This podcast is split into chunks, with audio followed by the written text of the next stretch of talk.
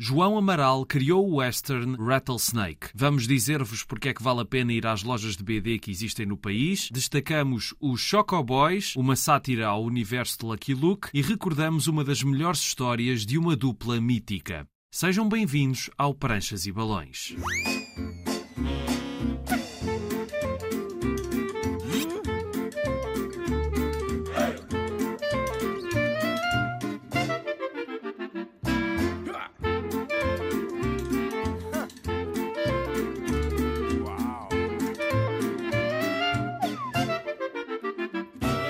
Cá estamos para mais uma viagem pelo mundo da banda desenhada. Sabiam que há muitas livrarias em Portugal especializadas em BD? Já vamos falar sobre isso. Agora vamos conhecer o nosso convidado de hoje. João Amaral foi jornalista, dedica-se à BD desde os anos 90, quando assinou uma adaptação do romance A Voz dos Deuses, de João Aguiar. Agora lançou Rattlesnake, um western editado pela Escorpião Azul. Rattlesnake é o nome pelo qual é conhecida a protagonista, Cobra Cascavel, pelo estranho assobio que se ouve quando mata algum dos seus inimigos. É uma mulher de armas, corajosa e com um passado misterioso, que caminha solitariamente e salva pessoas inocentes em situações arriscadas. Na narrativa desta história, feita à aguarela, João Amaral fala de racismo e de machismo num género que sempre o apaixonou. Falámos deste livro, de outras histórias do faroeste e do tempo em que tudo começou, quando era criança e imaginava as suas histórias de cowboys e de índios e quando quis publicar pela primeira vez. Tínhamos 17, 18 anos, fui apresentar um projeto ao Mundo de Aventuras, mas foi recusado por uma pessoa que é engraçado, não deixa de ter a sua curiosidade, que se tornou um grande amigo meu, o Jorge é a quem eu sim. Dedico o livro, exatamente o Jorge Magalhães, que na altura disse, pronto, que eu precisava de amadurecer o traço, ter mais cuidado com certas coisas, mas que não desistisse e tal. Isso eu, por acaso, foi impecável. Ia desenhando é assim, porque eu acho que desde os meus oito anos que ando a fazer banda desenhada, fiz muita coisa para mim, ir treinando. Lia muito o Tintim e copiava ao lado os desenhos pelo William Vance, que entretanto já faleceu, e pelo, pelo Herman, pelo Giraud, e pronto, foi aí que eu conheci essa, gente toda. Portanto, eu já na altura, se me perguntasse aos oito anos o que é que eu queria ser quando fosse grande, queria ser autor de banda desenhada, ponto final parágrafo. O meu avô tinha uma mercearia, já aí tinha eu 5, 6 anos. O meu avô, se me queria ver sossegado, dava-me um rolo de papéis de embrulho e uma esferográfica e eu estava ali entretido a tarde toda. Que eu não sei qual é que eu ganhei a primeira paixão, se foi a banda desenhada, se foi o cinema. Curiosamente, tem a mesma linguagem. Prefiro a banda desenhada porque eu sou tudo, sou realizador, sou diretor de fotografia, sou eu que escolho os atores e eles não, não fazem fitas. O cinema é mais um trabalho de grupo. Também fui jornalista ligado à área do cinema e entrevistei na altura muitos realizadores e nunca mais me esqueço de uma coisa que o António Macedo dizia. Eu adoro fazer cinema, mas eu no cinema tenho que andar sempre a pensar nos orçamentos que tenho, enquanto que se eu escrever uma história, posso imaginar uma invasão extraterrestre a Lisboa. Portanto, ele dizia-me então, como escape, que escrevia livros, com menos nos livros podia ir até onde a imaginação pudesse. Pronto, eu na banda desenhada é um bocadinho isso que sinto. Eu tinha um vizinho meu com quem brincava aos cowboys. A gente via os filmes, desde o Western Spaghetti até aos grandes clássicos, digamos. John Ford John e por aí. Fords e por aí fora. Já nem eu me lembro que filmes é que eu vi na altura. Depois, o que a gente fazia era partíamos da história daqueles filmes e imaginávamos nós o resto da história por aí fora, com as nossas personagens, Claro. em que eu e era curioso porque eu fazia sempre o papel do índio renegado, ou seja, era uma espécie de mestiço, digamos assim. Ainda hoje acho isso admirável que nós, numa garagem que não tinha nada de cenários nem, nem nada de por aí além, tinha o, tinha o ar de uma garagem normalíssima, mas nós, na nossa cabeça, pá, imaginávamos tudo e mais alguma coisa, desde as mulheres aos cavalos. Por exemplo, adorei ver o, o filme dos Monty Python, o, do Graal, O Cálice Sagrado. o Cálice Sagrado, adorei ver que eles faziam os cavalos tal e qual como nós os fazíamos. os Ou cocos. seja, como nós não tínhamos cavalos, andávamos ali aos trotes, por assim dizer, pelo corredor da casa e não sei o quê, como se andássemos a cavalgar pelas pradarias do Texas ou coisa que o vai Só faltavam os cocos. tínhamos uma imaginação tão notória que eu próprio em casa depois fazia os mapas do, dos ranchos e das cidades e não sei quê, para dar mais credibilidade à coisa e por aí fora. O Western também depois reúne os grandes espaços, o, o Monument o, Valley, o, o Monument Valley, essa coisa. E isso o John Ford foi exemplar a filmar. Aliás, uma das coisas que andei a ver e a rever foi precisamente a desaparecida, e, porque o John Ford filmava o Monument Valley como ninguém Exatamente. e aquilo assume sempre um, como é que é dizer, um caráter mítico. É quase uma assim personagem dizer. dos filmes é dele. É quase, exatamente. Já voltamos ao João Amaral. Agora vamos falar de lojas de BD. Nos últimos tempos tem sido muito fácil investigar banda desenhada para comprar em Portugal, isto é, se as pessoas tiverem livrarias ao pé de casa, o que nem sempre acontece, mas além das livrarias tradicionais e das grandes cadeias de lojas que marcam a sua presença um pouco por todo o país, e algumas delas até já têm uma oferta muito diversificada, há outras livrarias mais especializadas na nona arte e que oferecem um catálogo ou uma ajuda na matéria que as outras livrarias ditas normais, com aspas, não podem dar aos clientes. Dou-vos o meu exemplo. Eu moro em Lisboa, entre várias livrarias de BD. Todas têm à venda obras lançadas em Portugal, mas vamos ao que as diferencia das demais. Costumo passar pela Cult, que é uma livraria e papelaria com uma secção grande e especializada na BD. Está situada na Rotunda do Arieiro, com uma saída de metro mesmo ao lado. Por lá podemos encontrar muitas edições espanholas e também se podem encomendar outras de editoras como a Norma ou a Astiberi. Quem se sentir à vontade com a língua tem muito por onde escolher na Cult. Aqui à volta há também a Kingpin Books e a BD Mania, ambas já com vários anos. A primeira situada nos Anjos e a outra no Chiado, ambas com uma oferta muito muito boa de cómics em inglês e de obras em francês. Há também muita mangá para todos os gostos. Quem quiser estar a par das últimas novidades das revistas das várias editoras ou até pedir números anteriores ou comprar aqueles clássicos que há muito querem ler na língua original, basta passar por lá. Na Madragoa está a Tinta dos Nervos, que tem também uma galeria com exposições imperdíveis e com um BD de grande qualidade com muitas obras de autores europeus. E há ainda a Legendary Books com muita BD portuguesa e estrangeira e muito material em segunda mão que é de aproveitar e com apresentações e exposições sempre interessantes. Agora, por exemplo, podem ser vistas por lá alguns originais do João Gordinho, autor da BD O Filho do Führer.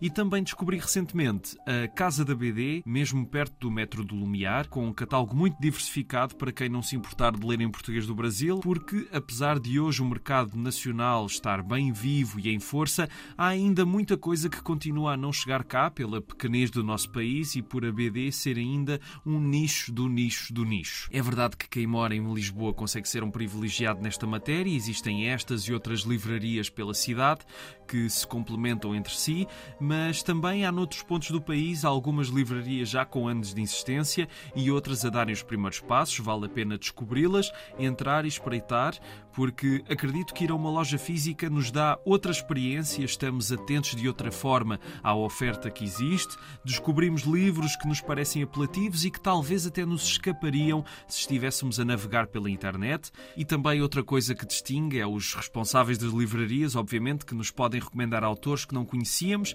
estabelece logo uma relação proveitosa para ambos os lados da moeda. O cliente ganha mais gosto pela BD e aprofunda os seus conhecimentos, e o livreiro consegue conquistar clientes habituais. E com as livrarias independentes, mais do que nunca, e depois de todos os problemas que a pandemia veio trazer ao setor, conquistar público é fundamental. Falei-vos das livrarias que costumo frequentar, nas redes sociais do Pranchas e Balões, Facebook e Instagram, Pranchas e Balões, tudo junto. Vou colocar uma listagem não exaustiva de várias livrarias especializadas em BD, localizadas um pouco por todo o país. Esta listagem só foi possível graças à ajuda de vários leitores que responderam a um pedido meu num grupo de Facebook dedicado à banda desenhada, que me foram indicando lojas noutras cidades. Vale a pena conhecer estas livrarias e quem lá trabalha, cada espaço é um mundo e é normal uma pessoa perder-se entre tanta coisa boa para comprar. Provavelmente vão sair de lá com as mãos cheias ou os sacos cheios de propostas de leitura que, diria até de uma maneira um pouco hiperbólica, mas sentida, poderão mudar a vossa vida. Hoje ainda vamos falar do Choco Boys, uma homenagem a Lucky Luke que é muito divertida Mas agora voltamos à conversa com o João Amaral, aos westerns e a Rattlesnake. Mas também sempre fui um fã do western spaghetti, no, sobretudo Sérgio Leone. Por exemplo, a sequência de abertura do livro eu faço um bocadinho em homenagem, digamos, à sequência de abertura do Aconteceu no Oeste, que acho fascinante. Estamos a assistir ao filme durante 10 minutos e não há uma única palavra, ou seja, e a ação decorre até com, com a cena da mosca dentro do cano do revólver. Nós ficamos assim e acho fascinante essa sequência de abertura, digamos, do, do Aconteceu no Oeste. Depois o Western Spaghetti também tem aquele lado mais sujo, mais... Mais, mais realista. Mais realista, mais... Não é tão mítico como o filme eh, norte-americano, que é mais mítico, é mais a apologia dos heróis e por aí fora. Embora haja depois também diferenças, porque, por exemplo, os últimos filmes de John Ford, ele, por exemplo, mudou muito o papel em relação aos índios. Nos primeiros filmes do Ford, os índios são de facto os vilões, nos últimos já não é bem é verdade, assim. É e ainda hoje fico fascinado, por exemplo, com a Desaparecida, que é provavelmente a personagem do John Wayne mais antipática, porque o John Wayne na Desaparecida é algo xenófobo, algo racista e é provavelmente, para mim, até um dos melhores desempenhos do Wayne, que ele consegue dar vida àquela personagem que a gente não nutre grande simpatia por ela, por assim dizer. Por exemplo, a história do homem que matou o Liberty Valance, do tipo que mata o Liberty Valance, e, mas que quem tem os louros não é ele, é o advogado. É a desconstrução do mito, não é? é daquilo que estavas a falar. É isso, eu aí, os, sobretudo os últimos filmes de John Ford, acho notáveis e fabulosos em termos de argumento, porque têm coisas francamente fascinantes. Aliás, eu gosto muito quer do western, quer da ficção científica. Ainda me falta fazer qualquer coisa de ficção científica, é verdade. Mas gosto tanto de um género como do outro, porque nos permitem falar de coisas reais, digamos, que se podem passar eh, em relação aos dias de hoje. Por exemplo, eu aqui no Rattlesnake abordo a temática do racismo, está Exatamente. lá. Podemos falar desses temas, mas adaptá-las a outro tempo, aproveitando, pronto, um género e brincando depois um bocadinho também com os clichês do género Exatamente. e por aí fora. Desde que eu me tornei autor de banda desenhada, que tinha o desejo de o fazer. E, eu, e atenção, eu fiz algumas vezes aquilo que se pode designar um falso western. Estou-me a lembrar do fim da linha. A ação passava-se na atualidade mas na verdade aquilo é um remake do Comboio Apitou três vezes. Embora eu, na banda desenhada, tenha mudado o final, não fiz o, o happy ending, como, como acontece no filme. Tem as maneiras de contar um western, mas acabei por situar aquilo numa época na viragem do milénio. No filme era o comboio que vinha ao meio-dia, na BD funciona a história do comboio, mas funciona depois também a viragem do milénio. Mas ficou-me sempre, digamos, no outro, é para a ideia, não, um dia eu tenho que fazer mesmo uma história e acabou por surgir este projeto. Fiz as primeiras sete páginas e apresentei-as, digamos, a editoras estrangeiras e por aí fora. Tive respostas negativas de algumas editoras e outras nem sequer se dignaram a responder e ficou, digamos, ali até que um dia decidi, pá, eu já não vou fazer mais nada com isto. Olha, meto as sete páginas no blog. Tinha pena porque ainda por cima eram sete páginas feitas à aguarela. Até até 50 anos eu não consegui fazer aguarela nenhuma, não saía como eu queria, nem pouco Sim. mais ou menos. Só perdi 1950 é que eu comecei a domar a maneira de pôr a água no papel. E, curiosamente, foi nessa altura que o meu atual editor, o Jorge Deodato, falou comigo e me perguntou: gostei das sete páginas, não queres publicar isto? Tenho muito a agradecer porque Rattlesnake ganhou vida um bocadinho também graças ao entusiasmo dele e à vontade que ele teve para eu poder desenvolver o projeto por aí fora. Voltaremos ao João Amaral dentro de poucos minutos, mas agora vamos falar de outra lenda do Velho Oeste. Lucky Luke é o cowboy que dispara mais rápido que a sua própria sombra. Quando não anda atrás dos irmãos Dalton, que conseguem sempre fugir da prisão, ele mete-se em muitas outras embrulhadas, isto desde 1946, ano em que Morris o criou. Esta personagem já viveu muitas vidas, viveu o seu período de maior reconhecimento quando o argumentista René Goscinny começou a escrever as suas histórias e criou muitas personagens que se tornariam icónicas, mas acho que depois da morte de Goscinny ainda houve outras histórias interessantes com outros argumentistas e quando Morris estava ainda a desenhá-lo. Depois Morris morreu, Lucky Luke foi continuado por outros autores, também com algumas histórias muito boas. No entanto, e à semelhança de outras personagens clássicas, como até falámos por aqui há umas semanas, há outra coleção paralela de Lucky Luke que são homenagens que fogem ao traço e ao estilo canónico feitas por alguns dos melhores autores da atualidade. É dessa série, Lucky Luke Visto Por, que veio a nossa novidade de hoje, os Choco Boys, lançado entre nós pela Seita e da autoria do humorista alemão Ralph Koenig, um dos grandes nomes do humor da nona arte contemporânea e que fez vários sucessos de vendas no país, sendo também um dos ícones da cultura gay. Tem um estilo muito próprio, fez aqui uma homenagem a Luke e ao seu universo com muita pinta. Koenig é um fã de Morris desde a infância, o álbum Calamity Jane foi um dos primeiros que leu e que o entusiasmou ainda em miúdo, e a própria Calamity aparece aparece nesta história em que Luke se mete numa aventura que inclui chocolate suíço. Um produtor desse chocolate quer exportar os seus produtos para os Estados Unidos e traz algumas das suas vacas especiais para poder produzir o chocolate mas as vacas têm de pastar num sítio especial e Luke é encarregue de pôr as vaquinhas satisfeitas.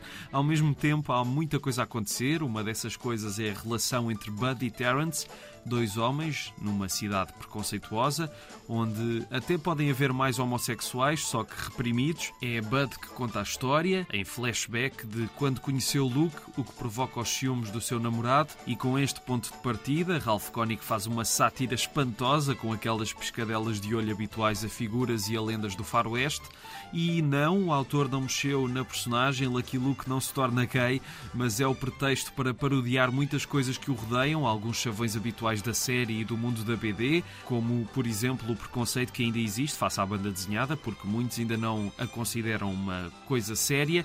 E nesta história, Lucky Luke é mesmo uma estrela da banda desenhada que é perseguida por fãs e caçadores de autógrafos, que se calhar até são piores que os caçadores de recompensas ou bounty hunters. É uma história muito divertida, com um humor refinado que pode provocar grandes gargalhadas, talvez com mais efeito para quem conhecer as histórias de Luke de antemão. Aliás, todas as cinco homenagens editadas nesta coleção ganham com isso, mas sem esse conhecimento acho que dá para apreciar de alguma forma o humor peculiar de Koenig, nem que seja pelo seu traço muito caricatural. Há uma cena que me divertiu particularmente em que um homem está a insultar o casal Buddy Terrence, mas revela acidentalmente a sua verdadeira orientação e aqui é muito engraçado ver como aquele homem se vai revelando de quadradinho em quadradinho. O Choco Boys é, portanto, uma sátira hilariante e mostra como o conhecimento que temos do Velho Oeste está longe de ser definitivo no meio do humor e da caricatura.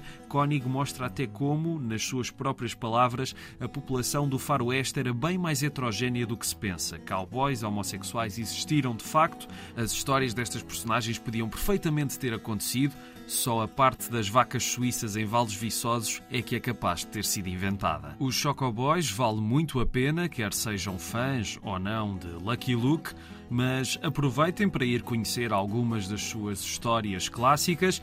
Já esta homenagem de Ralph Koenig está disponível numa edição da Seita. Hoje ainda vamos falar de outro clássico, desta vez uma dupla mítica da BD franco-belga. Sabiam que o seu autor teve uma curta carreira como cantor de ópera?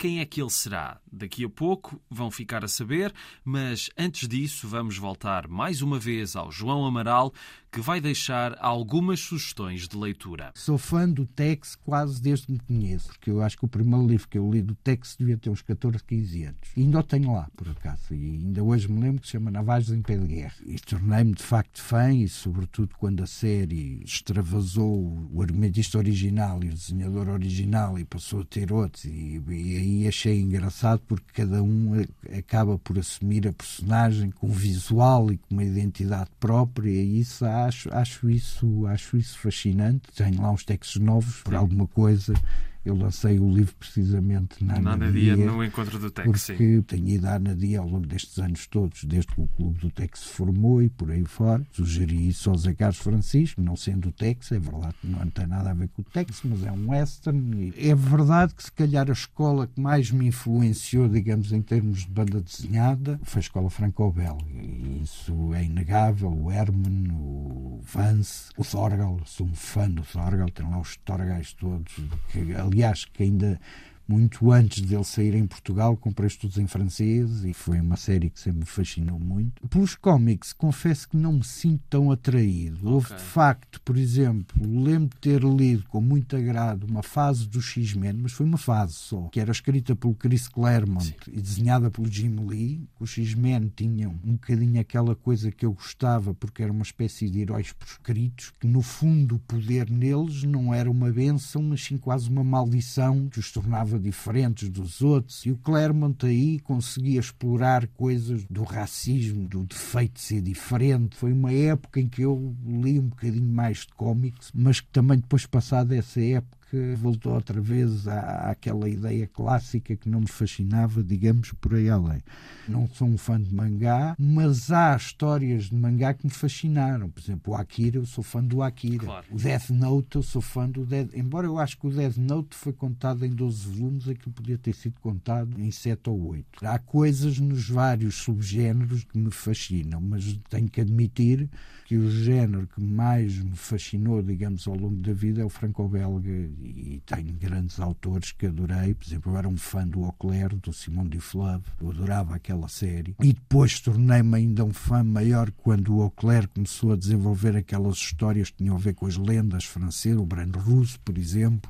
E eu achava o Auclair não só um desenhador eh, fantástico, mas também um argumentista fora de série. Foi uma satisfação enorme ter conhecido alguns deles ou em festivais. Por exemplo, adorei falar com o Herman, não sabia que ele era apaixonado por pássaros. Lembro que adorou estar em Beja porque era um tipo de festival que eu, por exemplo, ele testava Angolém, ia para lá para trabalhar, para, para, para, fazer autógrafos, não saía daquilo. E em Beja podia conviver com as pessoas e gostava disso. Outros, infelizmente, nunca cheguei a conhecer, como foi o caso do Vance. Um dos livros que mais me fascinou era, eu tinha eu 7, 8 anos, foi o Bruno Brasil, Sarabanda em Sacramento, que eu ficava delirante a olhar para aquelas páginas com os vidrinhos todos a explodir e toda a construção daquelas páginas. Bem, eu passei não sei quantas vezes a tentar desenhar e a copiar os Brunos Brasis e sempre adorei o estilo de desenho dele, desde aí. E depois com o 13, a história do homem que fica sem memória e que aparece numa praia. O Vanam consegue desenvolver uma temática muito própria ao longo de toda a primeira série. O que é engraçado daquilo é que a gente acaba de ler um álbum e fica ansiosamente à espera que venha ao próximo para ver o que é que, o que, é que se vai deslindar a seguir seguir. Vanama aí era um, era um argumentista, aliás, eu ainda hoje tenho uma grande admiração pelo Vanama, porque ele era de facto um, e conseguia volte-faces, digamos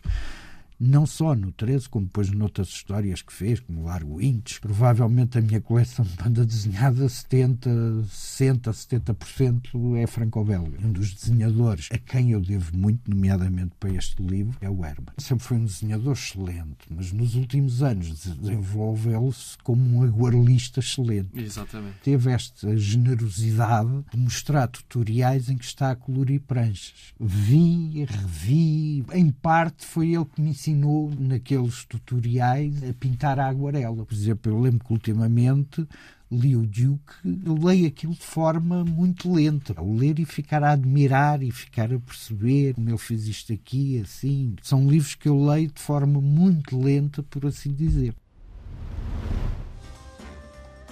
Blake e Mortimer é um daqueles casos peculiares de uma dupla clássica que já teve mais álbuns por outros autores do que aqueles que assinou o criador das personagens, Edgar Pierre Jacob.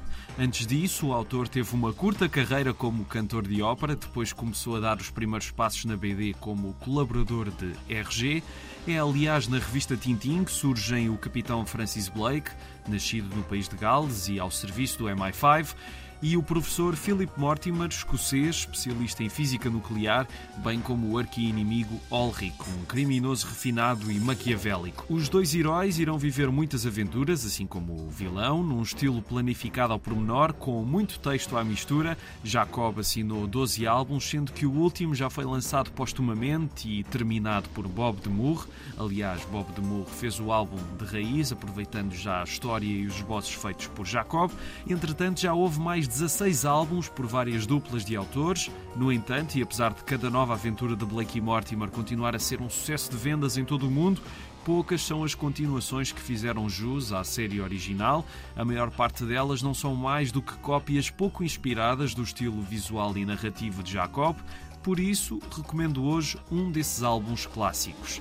A Marca Amarela, que é o meu preferido de toda a série, a capa tornou-se célebre com Blake e Mortimer à frente de uma parede com um grande M amarelo rodeado por um círculo. Depois de duas aventuras de grande dimensão e em vários volumes, O Segredo do Espadão, com três volumes, e O Mistério da Grande Pirâmide, um díptico, Jacob fez uma história menos ambiciosa a nível de escala, toda ela passada em Londres, com a noite a ter um grande destaque. É um mistério policial clássico com um criminoso enigmático que informa a imprensa dos crimes que vai cometer, deixa sempre essa marca amarela como a assinatura do seu crime, como acontece no roubo da coroa imperial, que o liga também ao desaparecimento de algumas figuras públicas de Londres. Com influências do cinema, do expressionismo alemão dos anos 20 e também dos filmes noir, que por si só já tinham sido muito influenciados pelo expressionismo, pelo uso da luz e das sombras, Jacob fez uma obra-prima. As sequências noturnas são perfeitas, assim como o desenrolar da narrativa até à resolução do mistério, que é empolgante e influenciou muita da BD que se lhe seguiu. Além de um grande clássico da nona arte, A Marca Amarela é ainda hoje uma obra que pode ser estudada por quem quer perceber não só a eficácia da planificação clássica, como também para perceber a arte da banda desenhada. E não há nada mais clássico do que a forma muito correta e muito rígida com que Jacob conta a sua história, que funciona, e é impressionante como ainda hoje o seu estilo, por mais vezes que tenha sido imitado, ainda não foi ultrapassado. A marca amarela, bem como toda a série de Blake Mortimer, está editada em Portugal pela ASA. Ficamos por aqui. Estiveram a ouvir Pranchas e Balões na Antena 1. O programa fica disponível na RTP Play e nas plataformas de podcasts. Sigam-nos no Facebook e no Instagram, Pranchas e Balões, tudo junto. A sonoplastia é de Tomás Anaori e eu sou o Rui Alves de Souza. Até à próxima.